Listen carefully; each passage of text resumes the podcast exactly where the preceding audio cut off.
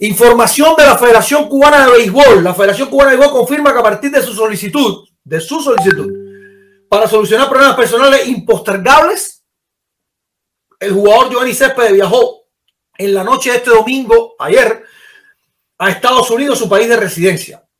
Su, su voluntad es reincorporarse en Miami, dice Céspedes, si se concreta el deseado avance al segmento asignado a esa ciudad, algo que será valorado por el colectivo técnico, a tono con el reglamento para el proceso de altas y bajas establecido por el torneo.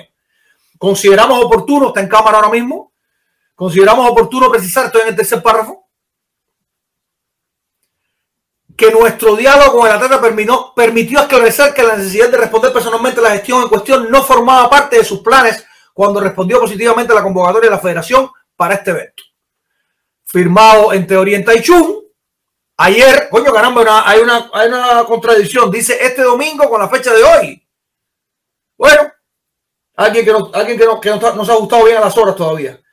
Bueno, en fin, dice que hoy, este domingo, Eh, Johnny Céspedes abandonó el equipo, no está con el equipo, no va a estar en la segunda ronda eh, donde van a estar enfrentándose los equipos de Cuba e Italia contra los equipos de Japón y eh, Australia. Esta va a ser la segunda ronda que los dos ganadores irán a semifinales en Miami de este Clásico Mundial 2023. Reiteramos los equipos que van a estar enfrentándose por el, por el oriente, por, el, por la parte extrema del, del, del, mundo eh, del lado allá va a estar, reitero, Japón y Australia fueron los, los, ganadores en ese orden del grupo B. El grupo A, Cuba ganó su grupo, seguido por Italia, a pesar de que todos los equipos de esa, de esa llave tuvieron balance de dos victorias y dos derrotas.